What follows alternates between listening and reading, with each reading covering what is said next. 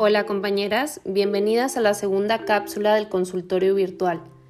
Recuerda que a través de mi página web puedes mandar tu pregunta, duda o algún cuestionamiento para que sea respondido desde la perspectiva de la psicología feminista.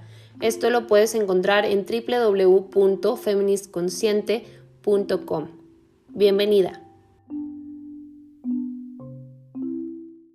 Recuerda que todas las preguntas, dudas o consultas que tú envíes a este espacio son totalmente anónimas y que nunca se dirán los datos de absolutamente nada. Así que ten la certeza de que este es un espacio seguro para ti y que tus dudas serán respondidas de la manera más ética y profesional.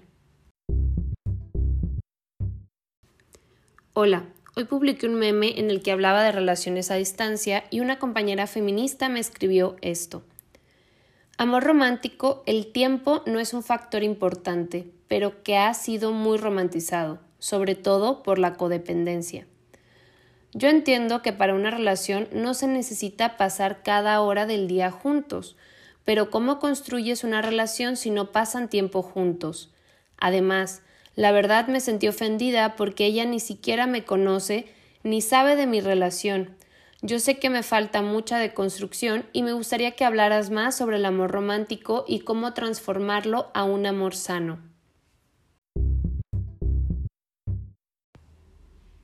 Muchas gracias por escribirme y agradezco muchísimo tu confianza. Vayamos por partes. De primer inicio, si ella no sabe cómo es tu relación y no conoce realmente el trasfondo, ¿por qué te ofendes o por qué te sientes aludida por lo que ella está escribiendo? Si tú sabes cuál es la realidad que vives, cuál es la situación que tú vives con tu pareja, pues únicamente eso queda entre tú y esa persona. Y ella, pues lo que podrá decir, lo podrá decir a lo mejor desde su proyección, desde su experiencia, pero no necesariamente te está lanzando a lo mejor una pedrada o te lo está diciendo porque tú estás en una relación de este tipo. Eso de inicio, punto número uno. Número dos, ¿cómo transformar un amor romántico en un amor sano?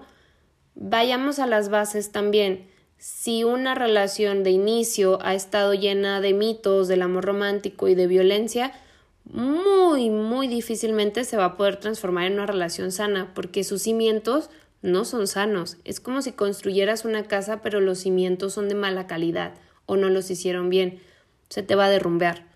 Es necesario que para poder construir una relación sana, un amor sano, un amor respetuoso, que ni, ni siquiera deberíamos de ponerle estas etiquetas como de amor sano, ¿no? Debería de ser simplemente amor y ya, pues es iniciar una relación con personas entre iguales, una persona que esté sana, una persona que tenga una autoestima, a lo mejor no perfecta, pero que sea consciente de sus errores, que tenga responsabilidad afectiva, que se haga cargo de sí mismo o de sí misma, y así es como se inicia una relación sana, con una persona que esté consciente de sí misma, de sus procesos, que no culpe, que no maltrate, que no manipule, que no quiera que otra persona se haga cargo de ella. Ahora, en esta parte de las relaciones a distancia, solamente las personas que están en la relación deben de tomar acuerdos y eso solamente corresponde a las personas que están dentro de esa relación. Para cualquier relación, al inicio deberíamos todas las personas establecer términos y condiciones. ¿Qué es lo que yo quiero de ti? ¿Qué es lo que tú esperas de mí? ¿Y hacia dónde queremos ir? Es necesario ponernos de acuerdo en nuestras expectativas, en lo que deseamos, en lo que queremos y a dónde queremos llegar con la persona. No se vale hacer sobreentendidos de las situaciones. En alguna situación donde me, que me tocó trabajar en terapia, donde el chico le decía a, a la chica, bueno, es que yo no quiero una relación seria contigo, sin embargo, las situaciones fueron pasando, se presentaron a la familia, ellos vivieron juntos, ella se hacía cargo de los gastos también de la casa y cuando menos se dio cuenta ya había ropa interior de otra mujer en la casa. ¿Por qué? Cuando ella le reclama a él, él fue muy claro.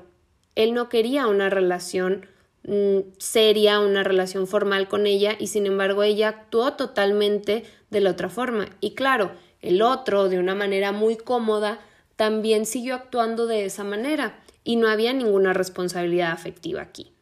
es parte de tomarlo en cuenta y de saber también qué términos, qué condiciones, qué tipo de pareja vamos a hacer. Somos una relación abierta, somos una relación cerrada, ah, vamos a ver a otras personas, qué estamos haciendo. Y todas estas decisiones se tienen que platicar y te tienes que sentar a hablar con la persona. Si hay una relación a distancia, solamente ustedes saben sus razones, solamente ustedes saben cuánto tiempo van a durar así o qué pasa dentro de su relación y eso no quiere decir que sea una codependencia. Hay relaciones, y lo diría Marcela Lagarde en alguna de sus conferencias, lo importante es que estemos conscientes de que podemos elegir y de qué tipo de relación queremos vivir. Podemos tener una relación heterosexual tradicional donde tú te quedes en casa a ocuparte de la casa, de los hijos o hijas y él salga a trabajar, pero esos son los acuerdos de esa pareja en específico y nadie debería juzgar y nadie debería de criticar esa parte porque esos son los acuerdos a la que esa pareja ha llegado. Y eso no te hace menos feminista y no te hace sacar el feministómetro, sino que hace que tú seas consciente de los acuerdos que tú tienes con tu pareja, de poder tener una comunicación asertiva, de poder tener una comunicación abierta, con confianza y sin temor de expresarte y decir lo que tú quieres decir. Esta parte es bien importante. Espero haber resuelto tu duda y si no, pues también házmelo saber por medio de otro mensaje.